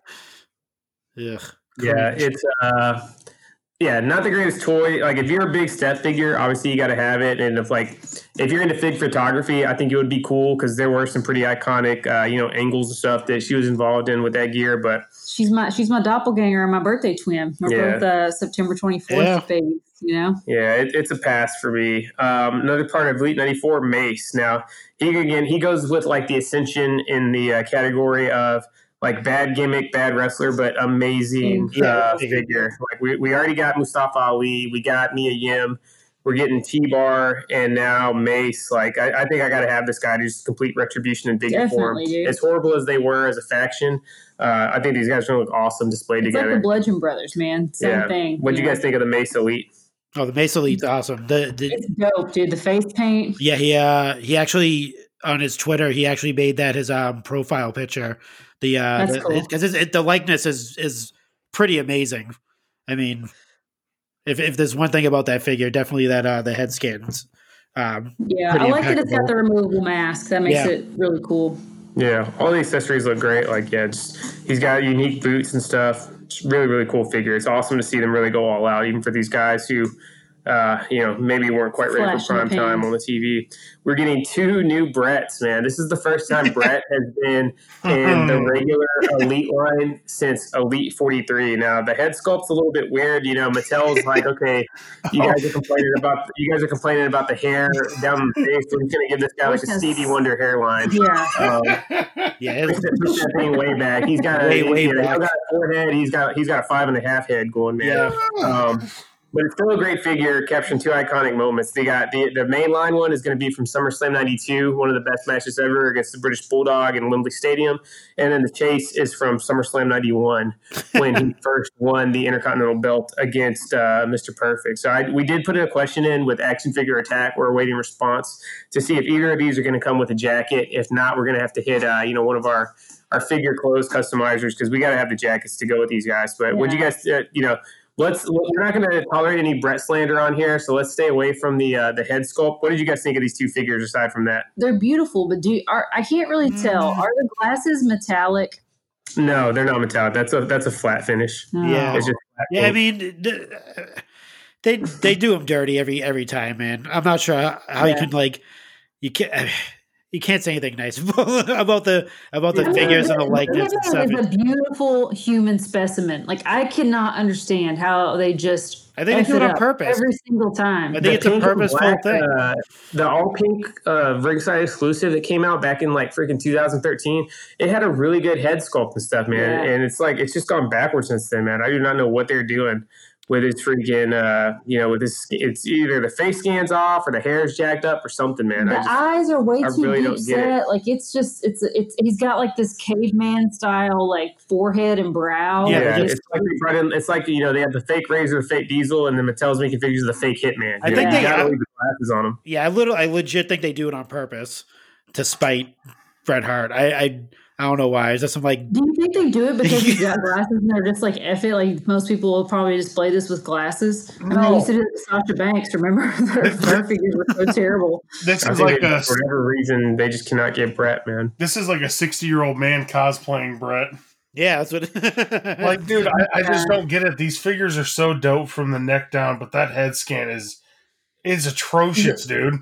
The butterface, man. Like, Yeah. It's weird because there's other guys they made who, I mean, it legit looks like they just like shrunk down the human being into a figure, you know. So I don't know. I don't know what the look deal at is with the, Bret. Look at the level of detail on that Mace figure. I'm I telling mean, you. they have, they have they have his sculpting, his chin, his lips. I mean, the the detail in the hair and the face paint is just like on point. I'm and then. Bret, it's like, they, it's like they took one of Bret's doodles of Bret and just like scanned that for the face. Maybe it's because Bret's gear is always so intricate that like they just can't afford to toss any budget. bullshit. Look at yeah. Bret's Head sculpt. dude. Yeah, but that's mostly like black. There's no like super like detailed designs or anything. But it's all, but they all have, they have all individual like tooling and stuff for him, dude. Whereas like Bret's pretty much just like ring gear, basic Yeah. ring gear, and knee Yeah, look- pads and boots. Yeah, look at any other figure. Look at the free look at um uh Damian Priest. I mean, like it literally looks like a, Bulldog mi- with a freaking yeah, it's exactly. a miniature Damian Damian Priest is a good Priest. Like it looks literally like him. if- Yeah, they made Bulldog with like multiple colors, soft goods cape. I'm telling you, they- they- individual individual sculpted dreads. Yeah, it's know, perfect. like it's purposeful. They're doing if that. you if you zoom in on Bret's eyes on this figure, you can literally see him dying inside. It's so bad. Like it, I, I, I just don't get it. I, I don't understand how this continues to happen. Like he looks more and more like a crackhead that's homeless every day. yeah, yeah, Hitman getting hit the crack, man. yeah. yeah, we'll, man, it's it's we'll move on. We'll move on. I'm getting depressed talking about Bret. Either way, uh, move on to- yeah. Either way, I'm definitely adding both these figures to the collection and cannot wait to have them. man. Uh, we to go along with the Bret, there is going to be uh, Elite 94, like the, the collector's edition figure, is going to be the British Bulldog. So this Yeah. is very similar to the Elite 39 Bulldog that came out, but he's going to be in the attire from that SummerSlam 92 match. And this time he comes with the soft goods cape. They gave us this accessory once before, but it was a rubber cape that wasn't very posable and stuff. This thing looks beautiful. Um, I, I, I'm assuming we're you know we're all adding this to the collection, right? Oh yeah. Yeah, definitely. Hundred percent. Yeah, it, it's a, a very very sick figure. It's iconic. So Right, or, uh. Bulldog just had a collector's edition figure like five lines ago, though, right? Yeah, it's kind of Yeah. weird. Yeah, it was right at right at the start of this year. I want to say it was maybe Elite '82, possibly, but yeah, it was based off of the uh, the British Bulldogs, his tag team look. So yeah, they're giving us some Bulldog love. I think he'd be another guy who'd be ripe for an Ultimate Edition. Maybe we maybe we could get an Ultimate Edition of his heel look from like late '95 in Camp Cornette. I think that would be pretty sweet.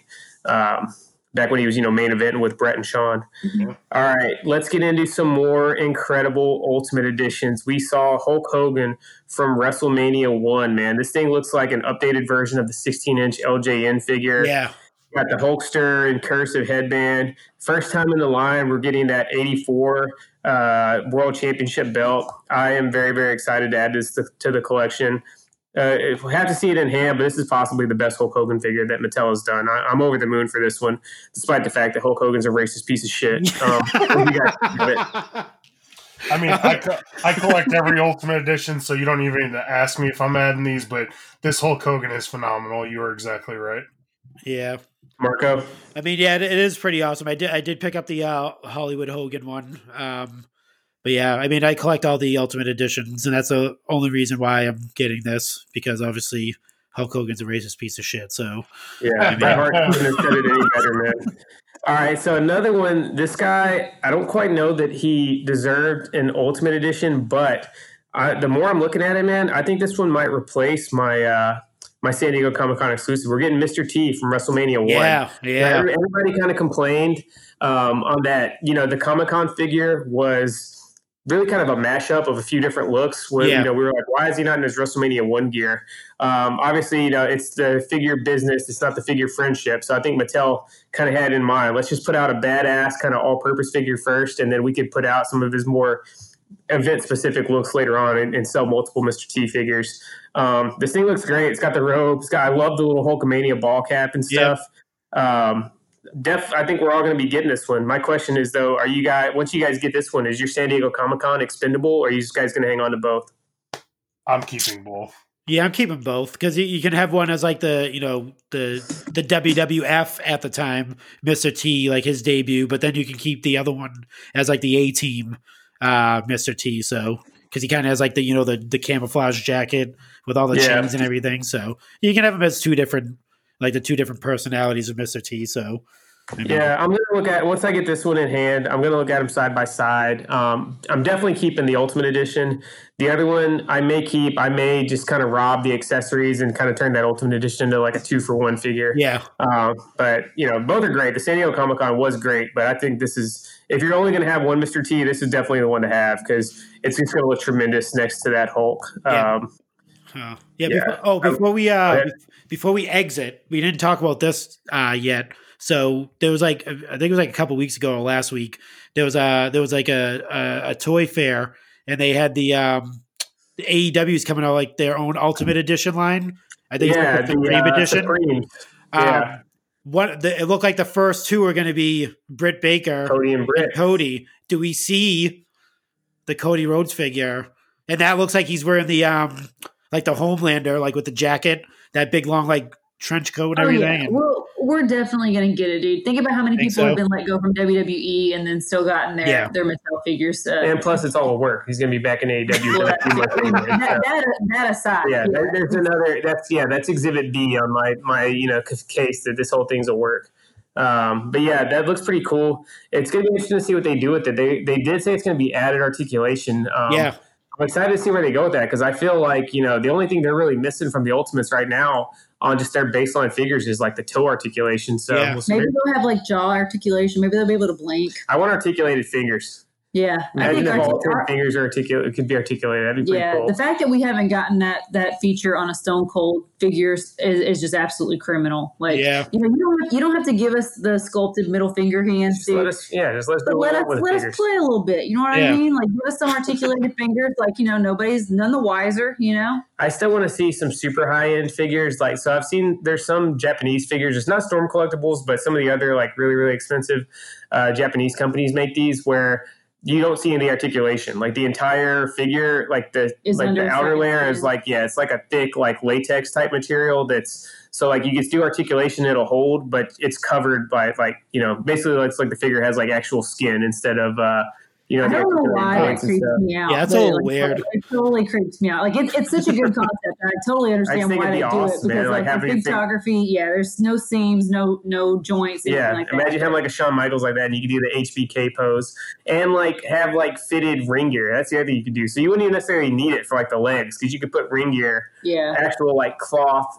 like fitted ring gear that fits good. You know, a lot of times when they've done like the soft goods ring gear, it looks a little clunky. You know, there's only certain Yeah. attires that you could work that for, but you know, if you go if you go to RF Customs, you can see that incredible like Bret Hitman Horror. I wouldn't call it a figure; it's more of like a statue. sculpture. But imagine if we had something like that that you could get down to like the consumer level. You know, maybe make them like sixty bucks a piece or something. Um, I think that's really the next step for these things to go because we're in the golden age of figures right now, and it's kind of it's at the point where it's hard to imagine like what they could do to even make these things better. So they're gonna have to get creative. The great thing is there's enough people in the space right now that there's a lot of healthy competition. Seeing uh, you know who's going to rise to the top of the figure game. So speaking of multiple players, Chella dropped a really cool release this uh, really cool teaser this week. We saw the samples of their Gangrel figure. This thing looks outstanding. It's going to be part of the Wrestling Megastars line. Got the blood splatter on the shirt. Um, he's only missing the goblet. Actually, He's no, he is going to come with the goblet. there, Yeah. he's going to come with the chalice. Uh, this thing looks awesome, man. Are you, are you guys in on this uh, Chella Gangrel? hundred percent. Oh yeah, no doubt. Yeah, Yeah, I love everything Chella's doing, man. I can't wait to see their uh, their uncensored line start coming out. Hopefully, those really hold up to uh, what they've been doing in the Hasbro form factor, because that would be amazing. Um, let's move on to what we've had in our collections. We won't do the traditional weekly uh, purchases because it's you know we're kind of going semi weekly now on the releases. Uh, but let's maybe just go around and share some of the cool or like most uh, the, the stuff you've been most excited to add to your collection over the last couple weeks. Uh, Jordan, we can start with you. So I got uh, the Zodiac finally. Um, Nice. this week I got the Ultimate Edition Ultimate Warrior, or last week. So that's that's the two main things I've added in the last couple weeks. Yeah, I was excited to get that warrior figure, man. I still, you know, me and Jordan had a detailed conversation about this figure on the phone. I love it. It is a great figure. It's the best version of a look that we've gotten plenty. I just feel like there was a better version of it we could have had. If they could have somehow executed um, interchangeable torsos, you get the torso without the paint uh, to represent his, you know, pre-match look and post-match look. And then I felt like that the head sculpt where the face paint was gone, the hair needed to be different. You know, the war it was a very distinct look for Warrior after that match where his hair was so sweaty that it was all basically laying down flat. Uh, and I think that would have been incredible if they could have somehow captured that look. So Yeah. I had some issues with that figure, but either way, I'm still stoked to have it, and it's you know definitely fitting of the Ultimate line. Um, I had aside from that, I talked about I got that Honky Tonk Superstars figure, very cool, and then Jordan was able to help me out on finding the Jake the Snake Roberts Legends figures. Those are awesome. Uh, you know, if you go back in the archives, you can hear we did a watch along of the coal miner's glove on a pole match. So that figure got Yep. some sentimental value for me. You know, talking with my peeps, you know, Marco, and Jordan, watching that match together. Yeah. And now we got it in figure form. And the Blue Trunks Jake, I think that's arguably the best Jake the Snake Roberts Yep. that we've ever had. Um, Marco, what else you add to the collection, man? Uh, yeah. Uh, the so yeah, definitely the uh, the legends line. Even the uh, I got the the chase. So both both Jakes. Yeah, the, the blue tights definitely pop. Um, it, it's I even though I do I do love the chase one. I think I like the the blue tights Jake better for some Oh yeah, Some that Blue reason. Tights is awesome. Yeah. Um. Also, got in the I got I got in the uh, the the Triple H and the Ultimate Warrior Ultimate editions, um, as well as I'm not the Triple H Ultimate Edition. uh the the not the tri- I'm sorry, just the Ultimate Warrior. Why did I say I was like, how Ah, did you okay. get yours? Yeah, I, know. Yeah, I was like, geez, I man, have, that's a, awesome. I have a deal. I have a deal with uh, Like, you should have led with that. um, no, but um, what else did I get? I got the oh, I I end up I got the um, I'm not sure if I mentioned this. I got the the Major Bros Bendems too as well. um, the uh, the four pack. So all four of those guys are actually pretty cool. Um, I was playing around with them. You, they're easy. You can you don't have to like to tear the. I do like the packaging because you don't tear the box open. You just like you just slide the back card out. Um, Okay, you just pop it out. clamshell. Yeah, you just put it back in when you when you finish messing around with it. Um, That's what she And the- said. true. Yikes. yeah, that's pretty much it on my side. All right, cool, man. Well, let's, uh, Sheena, we got some listener mail this week. Uh, of course we do. All right, let's hear from Nick and the Extra Cooler Gang, and then we'll get into listener mail. Hey everyone, it's Nick, better known as Extra Cooler. Is there anything better than diving back into the wrestling archives and watching classic matches from the past? Yes, there is. It's doing that with your buddies while cracking jokes and enjoying some ice cold beverages. If that sounds like fun to you, then be sure to check out my new podcast, The Extra Cooler Show, where each episode, my Survivor Series team and I review an old school match chosen by you, the listeners. The Extra Cooler Show is available wherever you get your podcasts. Be sure to subscribe and follow us for new episodes every other Thursday morning.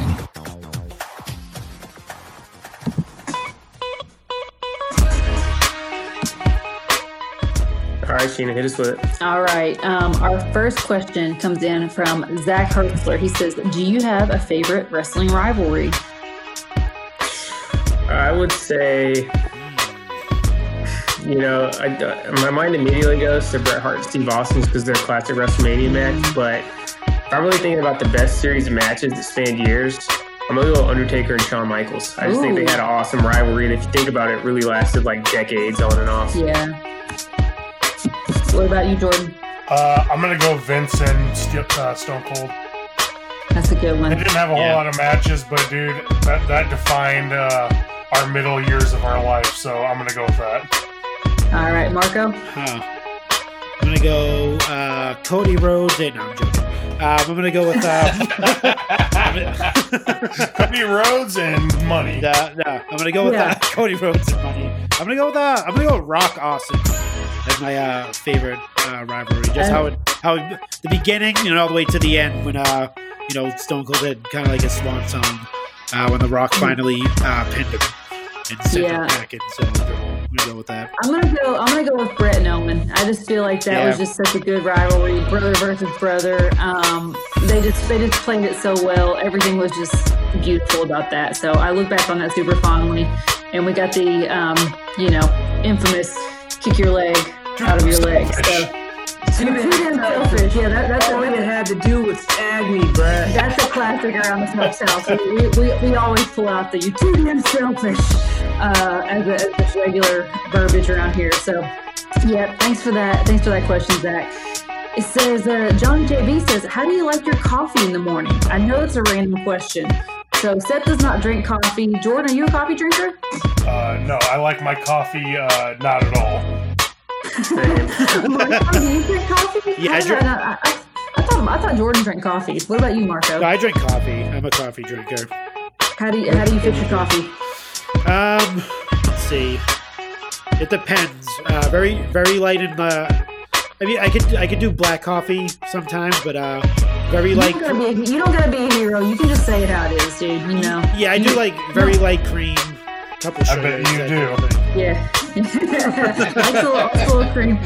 So I uh, I love coffee. It is no secret that I absolutely love coffee. I, I like it in many many forms. Uh, my daily my daily grind is though is, a French press. I go with the French press. Um, I do like pour over coffee as well, but uh, I typically do the French press, and um, I do a little bit of just raw raw milk cream, um, and then sometimes a little bit of maple syrup. Sometimes not. It just depends. But uh, I, I like cream in my coffee. I've drank black coffee a long time.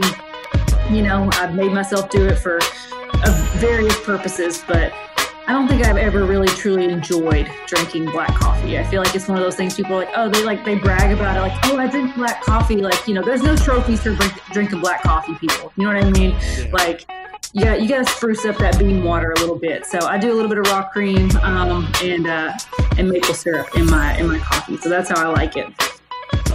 All right, Mike Rivera says, "What did y'all think of the halftime show?" didn't watch it. I was I know, we watched- we the 2K watched the Rumble, Rumble, and it was fucking uh, lit. What what I saw of it was was was okay. Um, I, I heard so many people saying it was amazing, best thing they ever saw. I need to go back and like you know watch it in its entirety, um, but uh, I have not had the chance to to do that yet. Marco, I know you were super hype on it. What, what were your thoughts on the, the halftime show? I thought it was awesome. Um, you could definitely go. It's like everywhere. You can go back and watch it. Like, I mean, it's like I think it's like 15 minutes. It's not that long. Um, Yeah. yeah. I thought it was. I thought it was really. I mean, I thought it was really good performances from everyone. Um, you obviously you've probably seen like the 50 Cent uh, memes that have been floating around everywhere because he looked super huge Buck uh, when he was hanging upside down.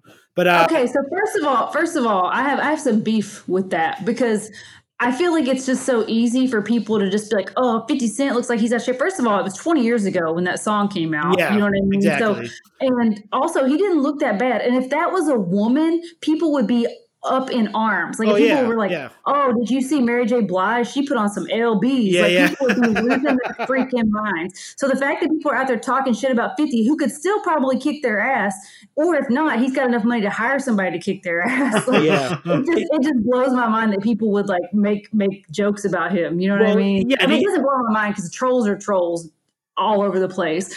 But it just I hate the double standard. Like if that had been a woman, if that had been freaking Lizzo out there and somebody said something about their weight, they'd be canceled. Oh, yeah, Straight exactly. up Yeah. canceled. Yeah, you know, but because because 50 Cent come out, you know, looking like he probably had a, you know, a little bit of cake over the holiday season, like everybody's, gonna- everybody's gonna lose their damn minds. Like But the other thing too, like they showed, like they showed him, like like even before it or after it, and he was like talking to somebody. He he wasn't. He looked. He looked like Fifty Cent. Yeah. I, I think think it was- he yeah. looks bad at all. He's never he's never been. I mean, he's always been big and Yeah. beefy. You know what I mean? So he's never been like a little guy. I Yeah. just I don't I don't know. I thought I thought people way over over blew that, and I don't know I don't know any of them and. Any of those efforts out there that were saying that stuff, I'd like to see their 20 year progress photo and see how they're looking from 20 years ago. You know what I Um, mean? Like, bro, oh, let me see your transformation photo. Yeah. The Um, other, yeah, the other highlight I liked from it too was they did like a little um, tribute to Tupac. Uh, Yeah. uh, Dr. Dre played the beginning of "I Ain't Mad at You" on the piano, which was pretty cool. Which, uh, which led into a song. It was actually, And they It- did it was pretty California. Love. yep, they went right into California Love, which is awesome. That halftime show was awesome. I, I Yeah. loved it. I wish Yeah, we I- would have done more than one song, but outside of that, it I was want to good. go back. I, w- I wanted to watch it, but then we met. We had the decisions to do the, uh, you know, the Rumble, and the Rumble ended up being awesome. So I was I was stoked for that. But um, last question comes in from our man Tony Barker. He says, um, "Do you have a favorite Super Bowl commercial of all time?" It's got to be uh, Bud. I knew you were going to say that. I don't know why. But yeah, Bud. Wise. Zer. Gotta Yeah, it. that was that was like the a freaking um, It's iconic, man. yeah iconic. Yeah. I, I, Or I would go with that, or a, a big tie between all the old Bud Bowl commercials. I miss the Bud Bowl, man. yeah, the Bud Bowls are really good. Yeah. Mine was going to be a Budweiser commercial, but it was a uh, I don't know if it was it was several years ago. There was like a, a, a dog, and he was like with all he was like best friends with all the horses. Yeah, man. And uh, Oh, he, yeah. kept, he kept escaping the little adoption agency and like going and visiting the horse. And then when somebody actually took him to leave, the horses all charged and like stopped the car. And uh, he was leading the horses back out of the river, like getting all choked up and like crying because this, this little dog was like leading all these Clydesdales. Uh, yeah, it, it, it was that's one of my favorite, most memorable. And all the old Pepsi commercials are always uh, Yeah. are always good with all the like The old uh, Britney Spears. the WWE Attitude commercial from '99 was pretty lit, also, man. When that was, I I, don't remember, remember that. I mean, I remember being so hyped that WWF was actually going to have a commercial in the, in, the, awesome. or in the Super Bowl. My favorite, favorite Oh, will- go ahead, Jordan. my favorite will always be the Larry Bird and Michael Jordan McDonald's commercial. That was a good one too. That's that'll always be my favorite. Off the ceiling, through the window. Yeah, Yeah, we, were, we actually made a point that we all the like there were no good commercials this year that we saw. Like everything was like so lame and so Yeah. just it just felt normal. It felt like a normal Sunday watching football. It just did not feel Too like much super- crypto. I mean, crypto is cool, but it doesn't make for good commercials. I love No. that. Uh, and then the five G phones, like they had Miley Cyrus and Dolly Parton doing the five. Like yeah, I mean, 5G phone's about- been out for years, dude. Like that's. Yeah. I didn't know that was something that still needed to be hyped up, man. I love that uh, Coinbase was like arrogant enough to just throw up a QR code on the screen, and like there were enough like people, like idiots out there who are like, yeah, let me just go and randomly scan, uh, you know, this QR code with this device that holds all of my personal data. Yeah. just see what happens. yeah, Pretty bold move, exactly. man. Um, all right, so that's a wrap for episode 162 of the Chick Foley Show. This has been fun. Again, uh, we're going to be coming right back at you guys here in a couple days with a little Chick quickie with the Elimination Chamber review.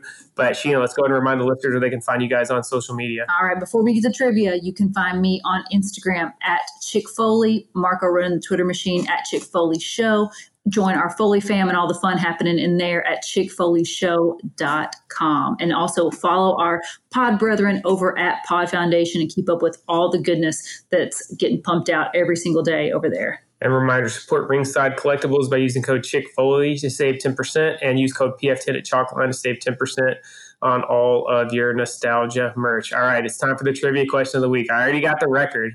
I'm just trying to pad my lead. I'm going for the fifth straight question. Sheena, hit me with your best shot. So this pisses me off because I picked a card and I had a question. I picked the card at random and the question at random. Then Seth comes in with his like you know little modulator randomizer, and um, I, I I did it for random. So I, this is a random question, but I was just trying to stump him, and um, let's see if this stumps him. What wrestler attempted to steal Jake the Snake, uh, Jake's snake at WrestleMania five?